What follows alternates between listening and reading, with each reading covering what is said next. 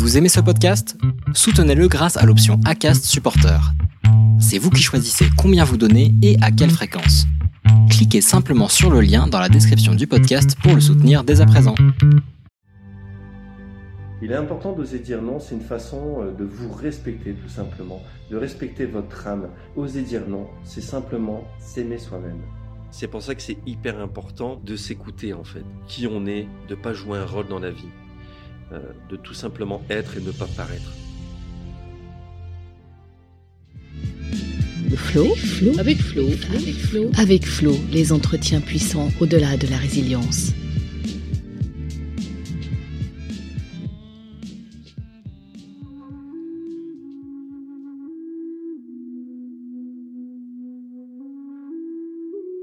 Bonjour Thomas. Bonjour.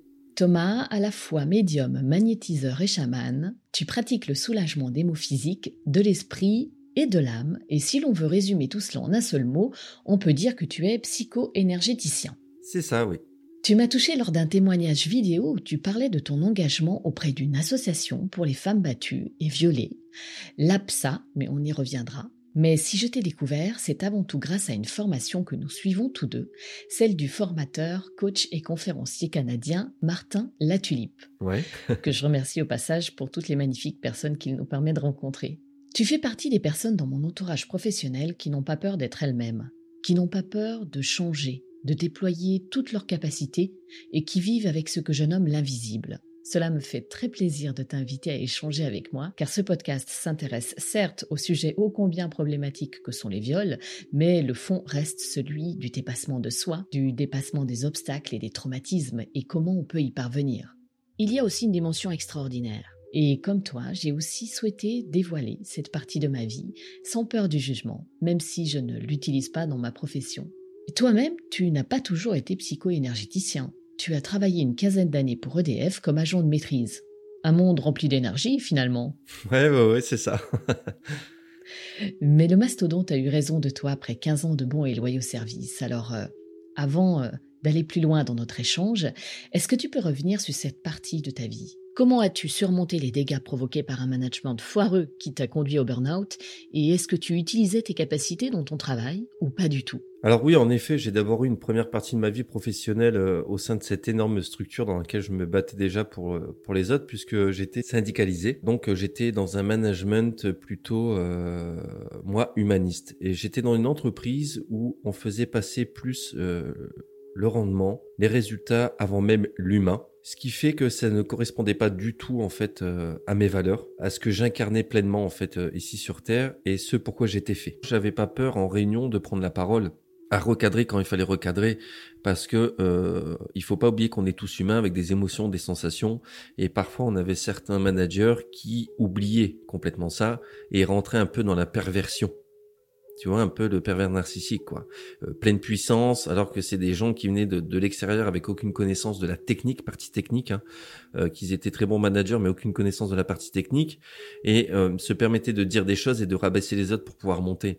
Et en fait, moi, c'est pas du tout ça, quoi. Tu vois, moi, c'est on est tous égaux, avec des difficultés, avec un côté lumineux, un côté obscur. On, on varie, on, on vibre tous à des vibrations différentes. Et à force de ne pas écouter mes émotions, euh, mes sensations, d'écouter mon corps, ça m'a amené justement petit à petit à un burn-out. Pourquoi? Parce que il y a un moment de cette vie, euh, j'ai eu vraiment ce doute aussi de me dire, voilà, je le cache pas, je gagnais extrêmement bien ma vie, et euh, le fait de quitter aussi ce confort matériel, ça me remettait euh, beaucoup de questions euh, en tête, même la nuit, je dormais très très mal. Alors, le burn-out, euh, je tiens d'abord à remercier une amie qui est devenue une sœur de cœur aussi, qui est, qui est aussi médium, qui m'a fait prendre conscience euh, à travers ce burn-out, à développer pleinement mes capacités, à découvrir ma vérité, ma vie spirituelle et euh, à prendre conscience que j'étais aussi passeur d'âme. Elle m'a remis en fait tout simplement sur mon chemin de vie. Ça a été vraiment quelque chose de très euh, très utile et très important parce que ben, j'étais dans une quête où je me cherchais complètement et j'étais complètement bloqué par des peurs, des fausses croyances, euh, des valeurs qu'on m'avait inculquées et qui ne correspondaient pas à ma vérité profonde en fait. Alors, est-ce que tu dirais que le burn-out euh, t'a servi, t'a fait prendre euh, conscience de qui tu es vraiment? Voilà, c'est exactement ça. C'est comme si je, je jouais une pièce de théâtre. Dès lors que je passais le portail au travail, j'étais un autre Thomas. J'étais le Thomas qui était euh, dans une équipe au sein d'EDF à travailler. Il y avait un décalage entre mon esprit et mon âme. Alors pour simplifier un peu les choses, pour que tout le monde comprenne, le mental c'est un petit peu la maman, et la maman n'écoutait plus du tout cet enfant. Elle avait complètement abandonné cet enfant intérieur qui correspond à l'âme. Elle avait une puissance vraiment extrême, un peu castatrice, tu vois, un peu euh, c'est comme si c'est comme ça, c'est moi qui commande, et j'étais vraiment rentré dans un moule, dans une machine, comme si j'écoutais une cassette à répétition. Tu dois faire ce travail-là, ça remplit au frigo, c'est comme si c'est comme ça. Il y a la peur, il y avait aussi cette peur du jugement, du regard de l'autre, qui m'empêchait aussi de passer à l'action. Et je remercie tout particulièrement euh, ce burn-out. Pourquoi? Parce que ça m'a fait prendre conscience pleinement de, de qui j'étais et surtout d'accepter ma part de vulnérabilité, euh, ce côté obscur que l'on a tous à l'intérieur de soi, parce que l'être humain n'est pas parfait, on est tous imparfaitement imparfaits, et c'est ce qui m'a réveillé en fait, tu vois, c'est ce qui a réveillé ce côté lumineux. C'est grâce à ce côté obscur que j'ai trouvé la lumière, ce chemin qui m'a amené vers cette libération, euh, on va dire, émotionnelle et aussi professionnelle. Donc, si j'ai bien compris, tu as commencé à recevoir des clients ou des patients, à, traiter des personnes, tout en étant encore agent de maîtrise chez EDF. Voilà, c'est ça, ouais. Et, comment ça s'est passé avec tes supérieurs et avec tes collègues? Alors mon job a été mal vu aussi hein, vis-à-vis de d'EDF et vis-à-vis des managers, au point où ils ont fait intervenir justement un, huissier qui a surveillé mon site internet, ma page Facebook. Euh, ils ont imprimé tous les documents. Je travaillais aussi pour un magazine spécialisé dans tout ce qui était spiritualité, voyance, tout ça. Et euh, en fait, ils m'ont tout imprimé, ils m'ont tout sorti. Et ça s'est passé, euh, le hasard n'existe pas. Le 7 juillet, je suis né un 7 juillet 1984 et le 7 juillet 2018, ils m'ont convoqué euh, à Lille. Ils ont commencé à faire le grand jeu, à sortir les documents. Et ce que j'ai fait, j'ai dit tout simplement, je pars. Ni une ni deux, j'ai dit je pars. Quand j'ai vu au point où ça en était à faire venir un huissier, un, tu sais, à, contrôler en fait pour montrer les preuves, alors que j'étais entièrement autorisé justement à faire ça quoi. Mais ça les dérangeait fortement parce que ben j'ai beaucoup de collègues qui venaient me parler, j'ai des collègues qui se confiaient à moi, euh, et ça ça dérange en fait. Juste euh, peu de temps avant mon burn-out, j'intervenais dans des, dans des salons euh, un peu de, de voyance, de bien-être. Et un jour, euh, on avait pour habitude le, dimanche soir, en fin de, salon, de se réunir entre tout thérapeute et professionnels et de se faire un restaurant ensemble. Donc je passais commande dans ce restaurant et j'entends des voix que je connais. Et quand je me suis retourné, il y avait quatre collègues de travail qui étaient là et me disent mais qu'est-ce que tu fais? On a commencé à discuter, je leur ai expliqué qui j'étais, ce que je faisais à côté. Il y a eu un petit peu des moqueries, bon j'ai réussi à passer au-dessus et en fait au fur et à mesure, ses collègues venaient me voir au travail, euh, venaient me voir en cachette, j'ai des douleurs, est-ce que tu peux travailler? Euh, Qu'est-ce que tu penses de ça? Euh, Par rapport à ce projet-là, mon évolution professionnelle. Donc t'avais, tu sais, t'avais un petit peu euh, des gens qui venaient en sous-marin tâter, expérimenter, se renseigner, sans vraiment montrer aussi eux qui ils étaient en fait au regard de tous. Et c'était assez marrant. Mais le fait d'être tiré par cette énergie-là et, et l'autre énergie aussi de cette peur, c'est super touchant. Hein super touchant. Hein. Et d'ailleurs, tu vois, j'ai encore des collègues qui me contactent actuellement parce que ben euh, j'ai des collègues aussi qui ont plongé et euh, ben, je les ai aidés aussi après quand j'ai quitté euh, mon, job à, EDF quoi.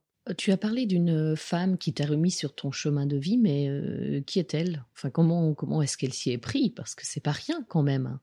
Cette personne, c'est Stéphanie Nervé. C'est une personne que j'ai rencontrée dans, dans un restaurant. nos regards se sont croisés et dans le regard, il y a eu un fluide. Et ce fluide, c'était c'était pas un fluide amoureux, c'était un fluide de, de, de, de, de frères et sœurs, de reconnaissance d'âme. Tu vois, c'était tellement puissant que je j'arrive pas à le décrire en fait. Et euh, on est sorti, on a discuté, on a échangé, et puis cette personne, elle m'a dit, je suis obligé de t'aider pour moi pouvoir évoluer en fait. Et à partir de ce moment-là, je me suis dit, bah, Thomas, tu avais peut-être du mal à trouver ta place sur Terre, à trouver ta place vis-à-vis des autres, mais tu es pas si différent que ça. Il y a des gens qui te ressemblent. Et à partir de ce moment-là, quand elle m'a transmis son savoir et surtout des réponses à mes questions, ça m'a ouvert énormément de choses et ça m'a surtout ouvert le cœur. D'accepter qui je suis, d'accepter mes défauts, d'accepter mes souffrances, d'accepter que je suis pas parfait, et je remercie encore cette personne à qui je, on est parti en vacances ensemble après, on échange encore. Euh, j'ai besoin d'elle, elle est là, elle a besoin de moi, je suis là. C'était un peu comme un reflet miroir. Tu es perdu, anxieux, tu ne trouves pas de sens à ta vie. Tu as assez donné, tu veux recevoir à ton tour. Les blessures du passé te bloquent sur ton avenir. tu as tout essayé. Tu ne te sens pas aligné ni même heureux. Tu cherches à te libérer des chaînes du passé, mais tu n'y arrives pas. Moi, je pars du principe qu'il n'y a pas de hasard. Chaque chose est, là dans la vie pour vraiment nous apprendre quelque chose, pour nous faire évoluer, pour nous faire avancer. Tu vois? Et, et comme la rencontre avec toi, je veux dire, euh, ça, ça, ça coule de source, c'est assez fluide. Pourquoi? Parce qu'on a la même vibration, on a les, on a les mêmes valeurs. On, voilà, donc tu vois, à partir de ce moment-là, quand c'est un match, ben il n'y a plus qu'à faire rouler cette petite boule, quoi. Et puis après, c'est l'effet domino et tout s'enchaîne derrière. Et alors le chamanisme, ça c'est venu euh, comment dans ta vie?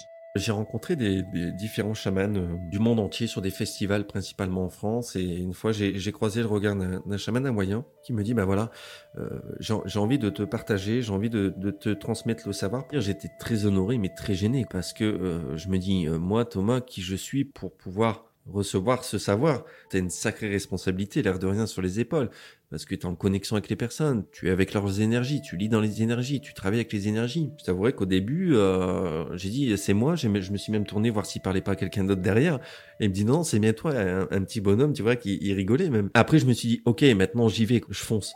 Je me dis, c'est le moment, c'est maintenant ou c'est jamais. Donc j'ai dit, ok, j'y vais. Et, euh, et j'ai foncé dedans. Et et à travers ce chamanisme, je pensais aussi me, connaître et j'ai encore plus plongé en profondeur. Tu vois, j'ai été voyager dans les abysses de mon âme, dans ces, vrais, ces côtés vraiment profonds d'obscurité où tu te confondes vraiment à tes peurs, où tu dis ouais ouais, je suis passé au-dessus. Et là, bim, elles te reviennent en pleine face. Tu te dis waouh, c'est quoi ça? Ben non, ben tu les extrais, tu les travailles, tu les pleures, tu les vis. C'est pas parce qu'on est un homme qu'on n'a pas le droit de pleurer. C'est pas parce qu'on est une femme qu'on n'a pas le droit de pleurer.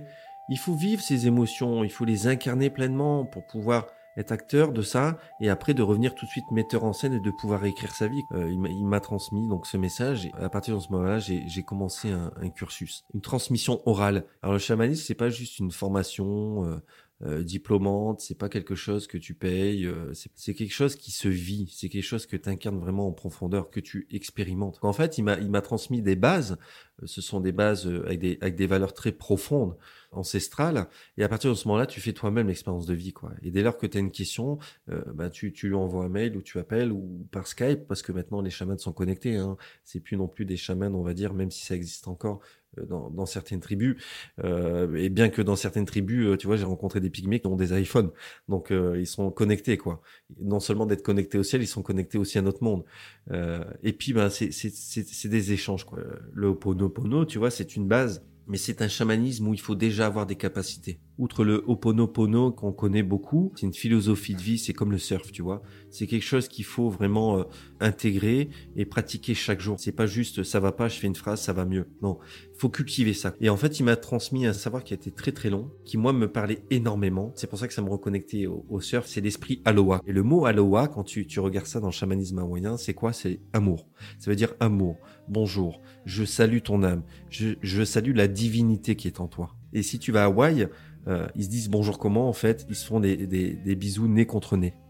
Tu vois, pour te dire voilà, je vais vraiment au plus près de ton âme en te regardant dans les yeux. Je vais vraiment dans ta profondeur. Merci de me faire confiance. Merci de, de pouvoir lire ton côté négatif, ton côté positif, tes faiblesses. Voilà, c'est quelque chose de très respectueux ce chamanisme. Alors c'est pas un chamanisme comme on peut connaître le chamanisme, on va dire euh, tambour, euh, euh, même si on utilise des animaux totems avec des beaucoup de cérémonies. Euh, non, c'est plus, un, on va dire, un chamanisme côté développement personnel, côté spirituel. c'est un, un, chamanisme qui te reconnecte en fait à la supraconscience qui est le père, au mental qui est la mère et au cœur qui est ton âme, l'enfant intérieur. C'est un chamanisme très responsable dans le développement personnel. Donc c'est pour ça que c'est pas quelque chose que tu peux payer et puis te dire, bah voilà, je me proclame euh, avec un diplôme euh, euh, chaman. Non, c'est quelque chose qui, qui s'incarne, qui se vit. Alors je le répète pour que pour que ce soit compris parce que je vois, je vois énormément de formations aussi sur le net où voilà, en quatre week-ends, tu peux être chaman. Et, et, même eux, ils me le disent, quoi. Tu peux pas être chaman en, en, en quatre week-ends. Un chaman, c'est l'expérience de la vie, c'est, c'est l'homme de tribu qui est là pour gérer les, les conflits, qui est là pour passer les, les âmes lorsqu'il y a un décès, qui est là pour faire évoluer ta personne en fait euh, dans, dans, dans, les épreuves de ta vie. Euh, c'est quelqu'un qui est là pour guérir avec les plantes. C'est quelqu'un qui est là aussi pour utiliser les énergies. C'est quelqu'un qui parle avec l'au-delà, le monde d'en haut.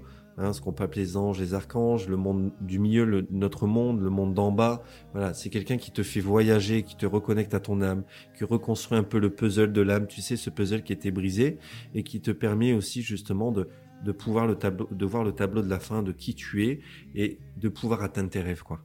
Justement, les rêves d'enfant, euh, ça me fait penser à l'enfance, à ton enfance. Euh, comme moi, très jeune, tu as vécu une première rencontre, mais pour le coup, beaucoup plus choquante que la mienne. Ouais. si j'ai eu affaire à une seule entité, si, je puis dire, euh, je ne sais pas comment la nommer, mais en tout cas un ange gardien, Bernard, dont je parle dans d'autres épisodes, donc une voix.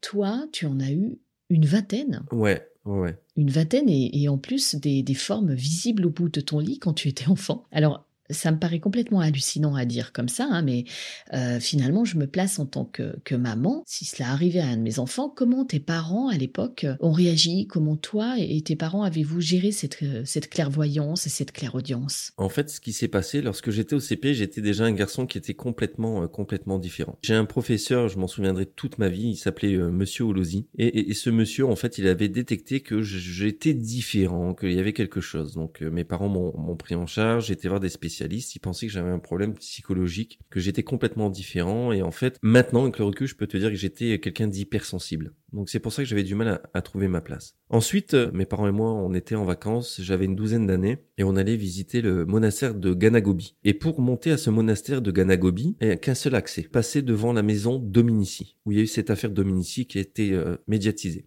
Donc on visite un peu ce, monastère et d'ailleurs tu vois quand je descends dans le sud j'y retourne en fait parce que pour moi c'était vraiment un élément euh, révélateur. Et en visitant donc ce, monastère je sors il y a un petit chemin là sur la droite et je sais pas pourquoi il faut que j'y aille dans ce chemin. J'avance et ce chemin mène à une croix en haut d'une falaise et j'avance comme si j'étais plus moi, comme si j'étais attiré, aimanté par euh, par cette croix. Et arrivé à cette croix, j'entends mets-toi à genoux. Et je me souviens d'une chose, c'est que même ma mère, en fait, m'avait crié dessus, juste pour m'alerter du danger que je pouvais tomber de la falaise. Et lorsque j'entends mets-toi à genoux, je me mets à genoux et j'écarte les bras. Alors je ne sais pas le pourquoi du comment. C'était une force qui m'appelait. J'ai reçu comme des frissons, comme quelque chose de venu d'ailleurs, une sensation d'amour euh, qui, est, qui est pas euh, définissable sur terre, une force, tu sais, un peu comme un brouillard, comme deux aimants, tu vois, quelque chose de très puissant. Et puis c'est ça se termine. Donc on finit cette, cette randonnée-là. Il nous restait deux jours. Les deux jours de vacances se passent super bien. Et dès lors que je rentre euh, donc dans, dans le Pas-de-Calais, je m'endors. Et à partir de ce moment-là, cette nuit, il se passe plein de choses. Je commence à avoir le sommeil un peu agité. Je fais euh, des cauchemars je vois euh, des choses et des choses lumineuses voler dans la, dans la chambre. Et la chose qui m'a vraiment euh, perturbé, c'est quand j'ai ouvert les yeux, j'ai refermé les yeux, j'ai réouvert les yeux, et là je vois une vingtaine d'ombres noires au bout de mon lit.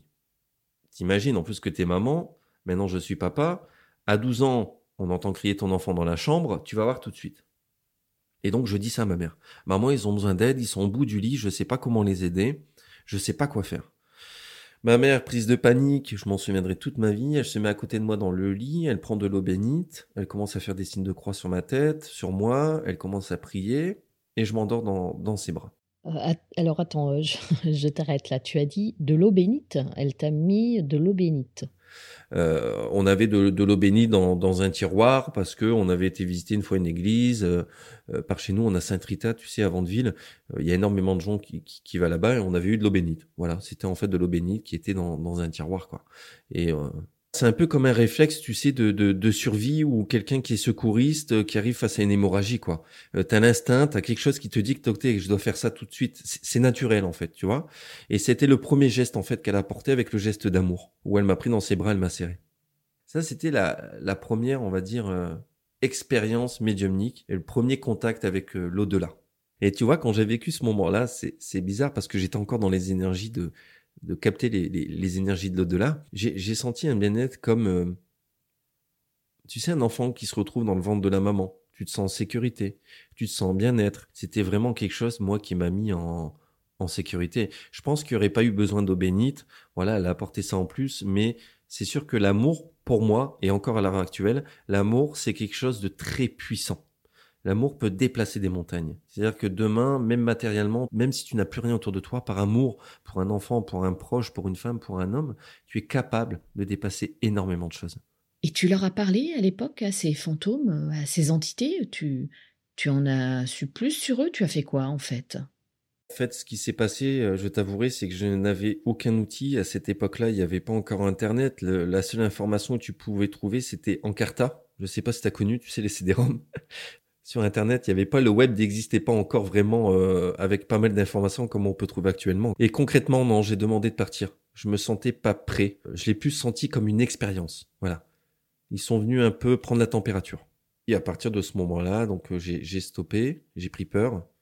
Et, au fur et à mesure, j'ai euh, voulu prendre conscience des questions existentielles quand j'ai avancé au niveau de l'âge. J'ai eu plusieurs autres manifestations aussi qui sont arrivées, et euh, principalement en, en, 2007, en fait, euh, lors d'un accident de plongée où j'étais à Théoul-sur-Mer en, juillet, le 3 juillet 2017. Donc on part en pleine mer avec euh, une mer assez agitée, beaucoup de houle, stage de plongée, et on plonge en bouteille. Donc je commence à partir, et ce qui se passe entre 8 et 10 mètres, il y a eu de la houle assez profonde au niveau de, en profondeur, et j'ai été plaqué tout simplement euh, contre un rocher. Donc euh, j'ai été pris de, de, panique parce que je me, j'étais plaqué comme un aimant, et à partir de ce moment-là, j'ai essayé de, de, bouger. En bougeant, j'ai tapé dans, dans mon détendeur, l'appareil qui te permet de, de, respirer, et en tapant dans, dans, dans le détendeur, j'ai tapé aussi dans mon masque. Donc je ne voyais plus et je ne pouvais plus respirer. À partir de ce moment-là, j'ai commencé à, avoir peur.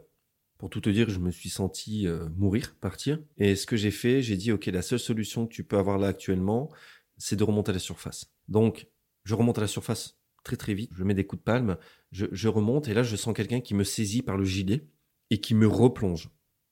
Là, je suis pris de panique et je me souviens qu'il y a quelqu'un qui a essayé de m'apporter le détendeur à la bouche et je n'arrivais pas parce que j'étais en mode panique. Et là, je me dis, t'as deux choix qui s'offrent à toi. Soit tu t'en sors, soit tu meurs. Et Dieu merci, à cette époque-là, je pratiquais la méditation. Donc j'ai dit, calme-toi, respire. Et quand j'ai, je me suis calmé, que j'ai respiré profondément, j'ai calmé vraiment mon esprit. J'ai compris pourquoi cette personne me replongeait. Pourquoi? Parce que si tu remontes plus vite que tes bulles d'air, en fait, tu peux avoir un problème au niveau de, de décompression au niveau des poumons. Donc ça, je l'avais compris. Et là, j'ai dit, la personne qui me tient en face, c'est un éducateur. C'est quelqu'un qui connaît. Donc lui, il va t'aider. Toi, la seule chose que tu as à faire, c'est lâcher prise. Et à partir de ce moment-là, je me souviens d'avoir ouvert la bouche pour respirer. Et je me dis, mais je peux pas. C'est de l'eau. Donc j'ai avalé l'eau, j'ai avalé l'eau, j'ai avalé l'eau. Et là, je suis reparti en méditation. Je lâche prise. Et là, il se passe un truc qui, à cette époque, me faisait peur, qui maintenant est fabuleux. C'est que j'ai fait mon premier voyage astral. C'est-à-dire que je me suis vu sur le bateau, allongé, où il me faisait un massage cardiaque. Je vibrais à une vitesse élevée. Je surfais tel un dauphin dans l'eau. Je volais. Euh, j'ai vu la maman de, de, de mon fils qui était enceinte à cette époque, en fait, sur la plage. J'ai pu aller très très vite dans le Nord-Pas-de-Calais. J'ai vu mon papa, ma maman, mon frère. Je suis revenu. Et là, j'ai revu mon ex-femme enceinte et je me suis dit, tu peux pas mourir maintenant. Et j'étais dans un, j'étais tellement bien, dans une sécurité, l'impression d'avoir euh, ce, ce savoir, cette vitesse, de comprendre le monde, de comprendre énormément de choses. C'est un super moment. Et c'est pour ça qu'à l'heure actuelle, j'ai plus peur de la mort. Pourquoi? Parce que ben, j'ai vécu un truc formidable j'ai vu énormément de choses. J'ai vu des lumières, j'ai vu des choses voler autour de moi, des choses bienveillantes, des choses qui te sécurisent. Et donc je me dis, bah Thomas, tu peux pas mourir maintenant. Et j'ai ouvert les yeux. Et j'ai ouvert les yeux dans l'eau. Et là, je vois le soleil. Et je me dis, t'es proche de la lumière. Reste, reste, reste. Et là, j'ai gardé, j'ai serré les dents pour pas ouvrir la bouche. Et je suis sorti de cette mer. Et je me souviens d'avoir vu euh, l'instructeur face à moi. Mais alors, il était blanc, quoi blanc, blanc de chez blanc, quoi. Il me dit, je n'ai jamais eu ça. Et il me dit, tu étais tellement calme sous l'eau, tes palmes ne bougeaient plus, tes doigts ne bougeaient plus, il n'y a plus une bulle d'air qui sortait, que je pensais que tu étais mort et qu'on devait, on devait t'amener tout simplement en hélicoptère à l'hôpital. Et il me dit, mais qu'est-ce qui s'est passé? Et là, je lui raconte sur le bateau et j'ai dit, j'ai besoin d'être seul. Donc, je m'isole sur le bateau et lui, je me rends compte que sur les deux heures de bateau, pour revenir au port, il enlève pas sa bouteille, il enlève pas sa combinaison. C'est là que je prends conscience et je me dis, Thomas, t'es pas passé très très loin de la mort. Dans l'état où je l'ai vu, je me suis dit, il s'est passé quelque chose qui aurait pu être grave. Là, ce voyage astral, ça m'a fait prendre conscience en fait que, un peu comme dans Avatar, il y a un monde parallèle. Et tu as tout de suite euh, eu conscience d'avoir fait un voyage astral, hein, enfin d'être euh, d'être sorti de ton corps, ou, ou bien c'est venu plus tard? Alors, ça m'est arrivé plus tard. Ça m'est arrivé plus tard parce que euh, je t'avouerai que ça, euh, je l'ai vécu le lendemain, je m'en souviendrai aussi tout le temps. Euh, je l'ai vécu mal parce qu'il y avait une émission avec Cousteau et j'adore tout ce qui touche au monde de l'océan. Et quand je regardais cette émission avec Cousteau, la nuit, je me suis débattu comme si je me débattais dans l'eau.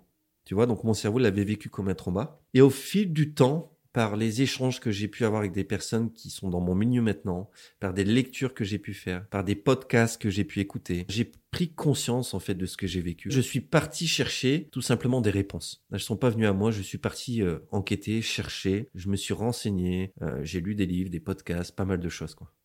Et tu vois maintenant avec le recul, j'aurais accepté ça directement j'aurais gagné 10 ans de bonheur dans ma vie.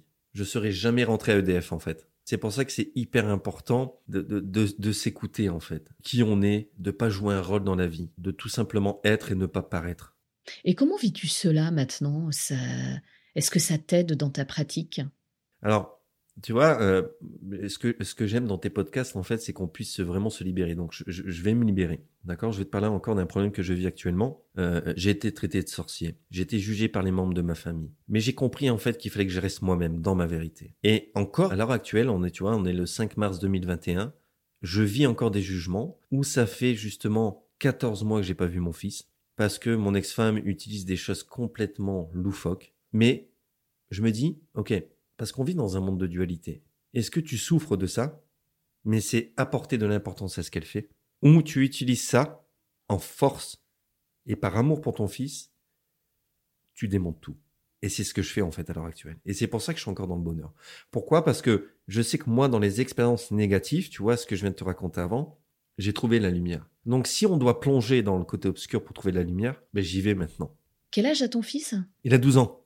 Mais je comprends tout à fait ce que ça peut être. Être éloigné de, de, son enfant, ou enfin de ses enfants, c'est loin d'être simple, euh, qu'on soit père ou mère. Moi-même, je fais partie des parents euh, non gardiens, comme on dit. Et, même si je sais pertinemment qu'être parent est avant tout une question de lien et de confiance en l'autre, en, son enfant en l'occurrence, il y a eu des périodes plus dures, plus dures que d'autres. Euh, euh mais si on part du principe que tout ce contre quoi on lutte se renforce, forcément on se rend vite compte que le meilleur moyen c'est de lâcher prise.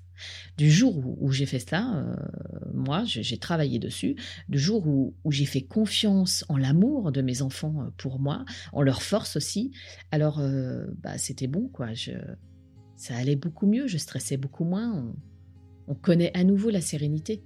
Voilà, c'est exactement ça, parce que moi j'ai pris conscience peu, peu, de temps en fait avant que je le vois plus. Euh, il m'avait dit papa, il y a, y a, quelque chose que j'aime chez toi, c'est que tu m'as appris ce que c'est le mot amour. Et quand il m'a dit ça, euh, tu vois, j'en ai encore des frissons. Je me dis j'ai tout gagné. J'ai tout gagné. Donc ce que je devais lui inculquer, je lui ai transmis. Et moi dis tout le temps, on, on fait pas des enfants pour les garder près de soi. On les fait pour de devenir adultes en fait.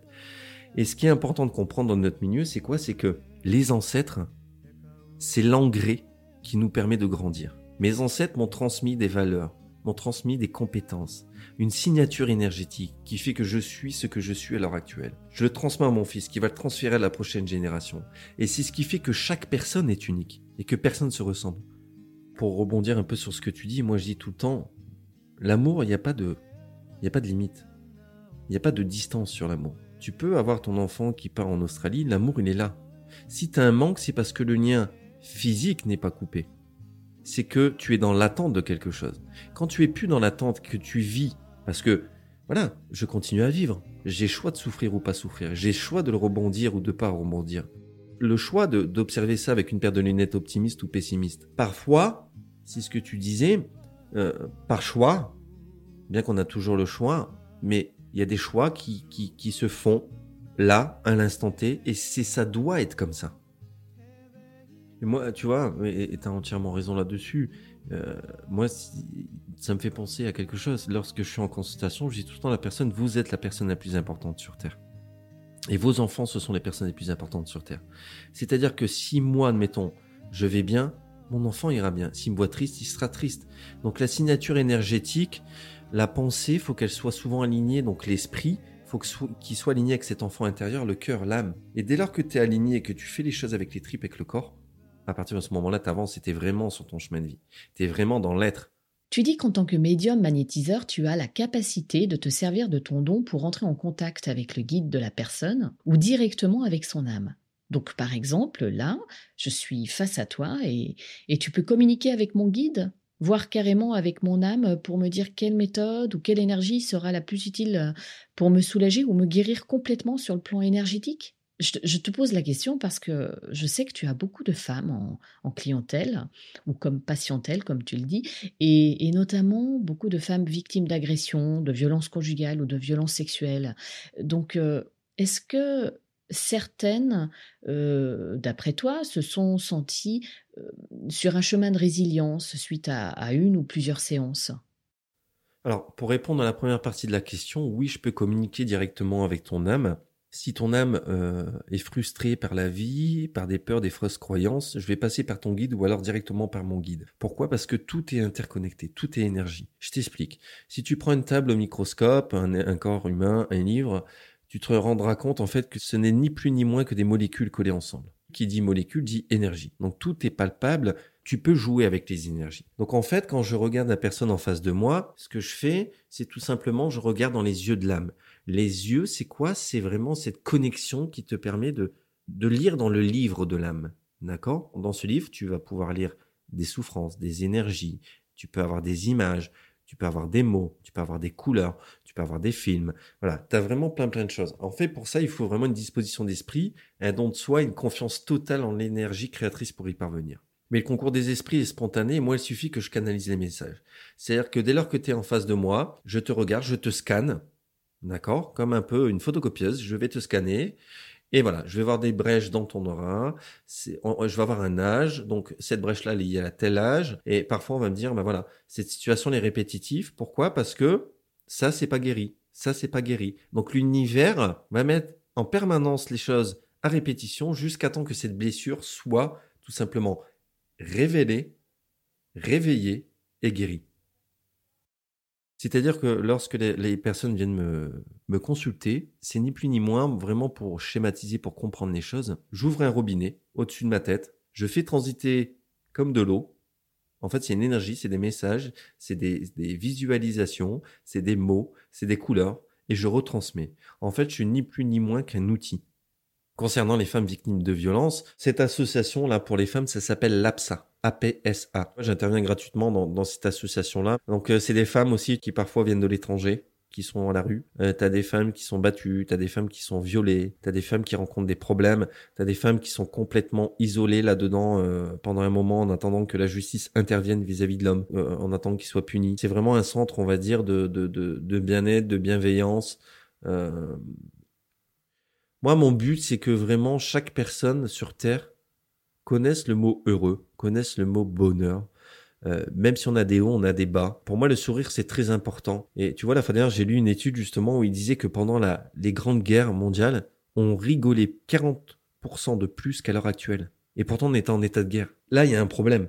On n'est plus dans la connexion humaine, dans l'échange, dans le partage, mais on est rentré un peu, on consomme de l'humain comme on consomme du marketing, quoi. Et le monde va mal, on s'en rend compte hein, actuellement. Hein les gens vont se rebeller tout ça, mais mais tant pis, s'il faut passer par là pour prendre conscience de certaines choses, bah ok, on y va. Moi, je mets les deux pieds dedans, quoi.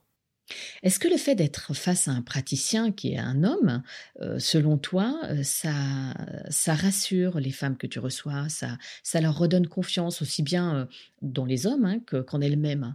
Voire d'ailleurs pour certaines, est-ce que ça peut les mener vers un passage à l'action? Par exemple, je ne sais pas, celui de porter plainte ou, ou bien potentiellement, euh, ça peut ouvrir un chemin vers un, pardon. Je... Ouais, ouais, ouais. Je sais pas. Parce que tu as vraiment cette, as cette symbiose, cette compréhension. C'est-à-dire que, tu vois, le, le, fait qu'elles me connaissent pas, le fait que je peux lire en eux, le fait que je leur apporte des outils, le fait que je les booste, je les coach, je leur donne des objectifs, des défis à relever, et le fait que je suis aussi homme thérapeute, elles ont eu un problème avec un homme, alors souvent ça peut être lié au papa, ça peut être lié à un homme extérieur, à leur mari, ben elles se disent, je peux soigner cette blessure liée à l'homme aussi. Effectivement, tous les hommes ne sont pas pareils. Euh, lui, il va pouvoir me guérir, il va pouvoir me dire concrètement les choses. Il me connaît pas, donc je, je suis hyper transparent. C'est-à-dire que si on me dit là-bas, il faut mettre un coup de pied aux fesses, je mets un coup de pied aux fesses. Si on me dit il faut y aller doucement, j'y vais doucement. Mais mon but, moi, c'est que quand les personnes viennent me voir, j'ai qu'un seul objectif. Elles repartent avec le sourire. Que le conscient et l'inconscient soient connectés. Qu'elles soient vraiment bien ancrées sur Terre. Qu'elles soient vraiment bien centrées dans leur tête. Et c'est ça qui est le plus important. C'est ce qui permet vraiment d'affronter ces, dualités. Alors, je vais donner un exemple. Moi, j'aime bien comparer euh, euh l'être humain, en fait, à, à, un arbre. Tu vois, un arbre, pour qu'il soit solidement costaud et qu'il puisse grandir et faire face aux tempêtes de vent, il doit être bien enraciné à la terre et il doit bien capter par les feuilles les rayons du soleil qui va transformer en photosynthèse, les énergies vont passer par, euh, par le tronc. Ben, le tronc, tu vois, c'est la colonne vertébrale, c'est-à-dire que quand tu es bien dans tes baskets, que tu t'ouvres à la spiritualité ou à une religion ou à une force supérieure, peu importe, qu'est-ce qui se passe? Ben tu es comme l'arbre en fait. Tu peux t'émanciper dans ta vie, mais l'arbre qui fait face aux tempêtes de vent, toi tu feras face aux tempêtes émotionnelles. Pourquoi? Parce que tu es solidement ancré. Tu vas peut-être être un peu chahuté, les feuilles elles vont un peu bouger, ta tête elle va un petit peu bouger, mais tu auras tout l'esprit euh, vraiment ouvert pour trouver toutes les possibilités, pour régler des problèmes, pour passer ses peurs, pour régler des conflits internes, pour gérer une situation. Je vais donner un exemple. Tu vois, ce matin, j'ai une personne qui vient, voilà, elle me dit, ça va pas avec mon mari, il me tape, elle m'a montré des photos, donc je lui ai dit, je lui ai lancé la démarche à suivre euh, par rapport à, par rapport au médecin, par rapport à tout ça. Et je lui ai dit, voilà, si demain j'avais une baguette magique, comment vous voudriez que j'intervienne? Elle me dit que je sois séparé et je quitte mon mari. Et je vous dis, vous manque quoi? Elle me dit la motivation. J'ai dit, ok, maintenant vous allez prendre votre téléphone portable et vous allez tout simplement appeler votre mari en disant que c'est terminé. Et la prise de peur, je l'ai mise face au problème. Tu as trois façons de réagir face à un problème. Soit tu affrontes ta peur, soit tu te mets en position de soumission. C'est la gazelle qui se fait attaquer par le lion. Elle fait semblant d'être morte, avec un peu de chance, elle va survivre. Soit tu prends la fuite. Et là, qu'est-ce qu'elle a fait? J'ai mis en position de soumission. Donc, je l'ai rappelé au problème homme-femme, homme battu, homme violé. Et là, elle a pris peur. Là, je lui ai il vous reste deux solutions. Soit vous affrontez votre peur, soit vous fuyez. Elle me dit, je me sens pas capable maintenant. Donc, je fuis. J'ai dit, ok, je respecte votre choix. Mais tu vois, je l'ai mis face au problème. Je lui ai fait prendre conscience que si elle a besoin d'aide, moi j'ai des contacts, je peux l'aider et je suis prêt justement à la porter. Un homme qui peut la porter à la pleine lumière. Quand tu dis un homme prêt à la porter à la pleine lumière, euh, tu, tu, veux dire par là la soutenir avec d'autres, euh, par exemple avec l'association APSA dont tu as parlé? Oui. Oui.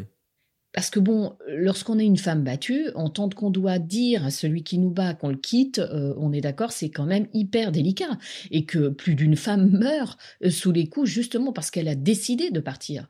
Mais c'est sûr, on a un choix à faire. Je, ça, je ne dis pas le contraire. Enfin, c'est même d'ailleurs ce que, ce que je dis toujours. Il faut faire des choix. On a toujours le choix. C'est juste, est-ce qu'on on le fait Est-ce qu'on le met en action Est-ce qu'on décide? Mais parfois, c'est tellement dur qu'on oublie qu'on a ce choix. Euh, voilà, parce qu'on a tous le choix en fait. Elle me dit voilà, je viendrai euh, vous revoir parce que je sais qu'il y a un moment de ma vie, quand je vais passer à l'acte, j'aurai besoin d'une épaule, j'aurai besoin de quelqu'un. Bon, malheureusement, elle a pu ses parents. J'ai dit moi, ok, je suis là, je suis prêt à vous aider. Mais par contre, je vous demande une chose, c'est de respecter mon travail. C'est-à-dire que si on part dedans, vous allez jusqu'au bout. Je vous accompagne, mais jusqu'au bout. C'est pour lui montrer à quel point je suis prêt à l'aider en fait. Tu vois Pourquoi? Parce que j'ai vraiment conscience en et confiance en mon travail, à ce que j'entends, ce que je vois, de pouvoir aider les personnes qui sont complètement perdues, qui n'ont pas de solution, et quand tu les vois le lendemain dans la rue ou trois mois après, et qui te regardent et qui ils te font juste un clin d'œil ou un sourire, bah tu dis t'as réussi ton job quoi. Et là, ça me permet moi d'être encore plus ancré dans mon chemin de vie. Enfin, pour terminer cette émission, j'ai l'habitude de poser la question. Pour toi, Thomas, c'est quoi rester dans le flot, être dans son, son flot Alors, être dans le flot, pour moi, tu vois, le, le surf, c'est quelque chose qui me, qui me passionne. Tout ce qui touche au monde de l'océan. D'ailleurs, tu vois, aux États-Unis, euh, il y a beaucoup de vétérans des, des guerres américaines qui se soignent par le surf. Le surf, c'est une thérapie. La vie, il faut le voir un peu comme, comme un océan. On est une goutte d'eau dans un océan. On n'est rien, mais à la fois on est tout, c'est-à-dire on fait partie de l'unicité. Parfois il y a des hauts, c'est des tempêtes de vent, avec des vagues gigantesques. Parfois il y a des bas, l'eau elle est calme. En fait, il faut comprendre que quand il y a du mal, le bien existe. Quand ça va pas, après ça va aller. C'est que tout est cyclique. Tout a vraiment un, un rythme. Il faut juste, quand c'est bon, surfer la vague. Profiter. Kiffer. Quand ça descend, on sait a un moment, quand on surfe, ben on attend la vague d'après. Lâcher prise. Profiter du moment présent. Observer la vague qui va arriver. l'apprécier, l'écouter, ressentir les émotions, les sensations. Et après, à bras le corps, vous ramez sur votre planche de surf, vous allez chercher cette vague. Vous la prenez, vous surfez, vous kiffez. Et la vie, c'est ça. C'est cyclique, il y a des hauts, il y a des bas, c'est contraction, expansion. C'est vraiment comme le cœur. Il bat, il se ferme, il bat, il se ferme. Voilà, c'est ça en fait la vie. C'est je m'exprime, je me tais, j'observe, je m'exprime. Alors, moi, j'aurais qu'une chose à vous dire, c'est vivre, être et non paraître. Kiffer la vie, profiter, peu importe ce qu'on vous dit. Voilà, kiffer juste la vie.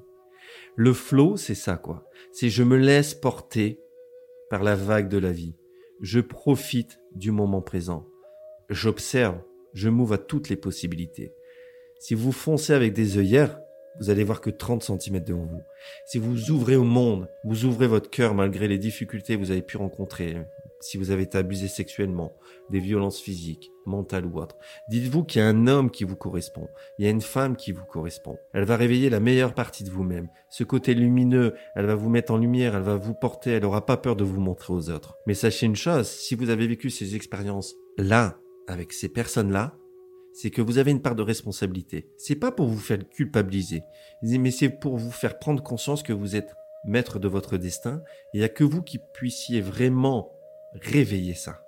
C'est-à-dire de vous dire, ok, je vis ce problème-là parce que tout simplement, j'ai peut-être la peur de l'abandon, j'ai pas su me réveiller, j'ai pas su dire non. Donc vous avez une part de responsabilité. Les filles, lâchez jamais rien. Montrez la, pas la meilleure version de vous-même, mais vraiment ce que vous êtes en profondeur, ce que vous êtes, ce que vous incarnez, quoi. Parce que peu importe ce que vous allez faire, il y aura tout le temps des gens qui vont vous juger, qui vont vous critiquer. Donc, mettez ces personnes de côté. Passez outre ça. Dès lors qu'on vous fait une réflexion, il faut vous en servir pour grandir, grandir, rayonner. Vous savez, pour faire un peu, un peu comme un phare dans la nuit, c'est-à-dire, quand vous allez rayonner, que vous avez compris qui vous êtes intérieurement, vous allez devenir comme un phare dans la nuit. Vous allez éclairer très très loin les bateaux qui sont perdus, mais là ça va être les personnes qui sont perdues, qui vivent les mêmes choses que vous, et vous allez les attirer à vous. Et le fait de les attirer à vous, vous allez les ramener en pleine lumière, vous allez leur apporter des réponses, vous allez les mettre en sécurité dans le port. Donc ça peut être une association, ça peut être plein plein de choses. Aider, semer, voilà, arroser. Et moi, tu vois, je dis tout le temps, semer des graines du bonheur, et les larmes du désespoir feront pousser justement ces graines de bonheur. Alors maintenant, transformez-vous en mode Xena la guerrière, en version lumineuse, et profitez de la vie. Alors Thomas, tu as une surprise pour les auditoristes du podcast. Est-ce que tu peux nous en dire plus? Je, vous offre euh, deux choses. La première chose, c'est une, méditation de, motivation que, que j'ai tournée en forme de clip, qui permet vraiment d'aller réveiller, on va dire, cette force, ce courage, lorsque vous avez des moments euh, sombres. Et puis, et la deuxième chose, euh, je vous offre un PDF avec les 11 clés pour trouver le calme intérieur. Donc vraiment, vous allez pratiquer une clé, une semaine, une astuce, une semaine.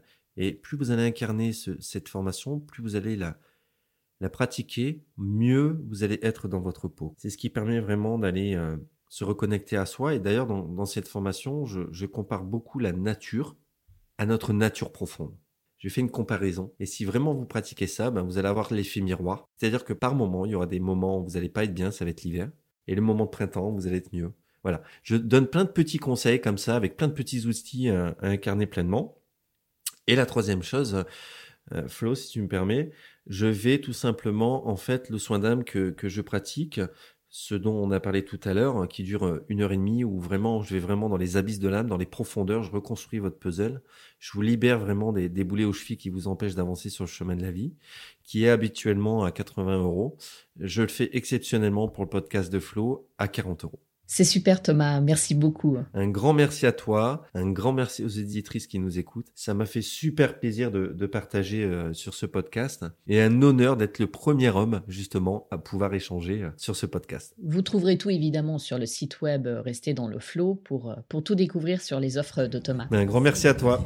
Ne sois plus acteur de cette souffrance. Alors affronte la vie tel un gladiateur et accède à ton propre bonheur. Il n'y a que toi qui peux changer ta vie, car la seule limite que l'être humain s'impose est le mental. Pardonne-toi d'avoir vécu ces obstacles. Avec Flo, le podcast d'entretien intime, gai et combattant pour toutes celles et ceux qui veulent dépasser les obstacles de vie, découvrir le flot de la vie. Si vous aimez rester dans le flow, n'hésitez pas à le soutenir en laissant un avis 5 étoiles sur Apple Podcast ou sur la plateforme que vous aimez utiliser. Ainsi, vous participerez à faire découvrir à d'autres des histoires inspirantes, des parcours de vie de résilientes et contribuerez à redonner de l'espoir.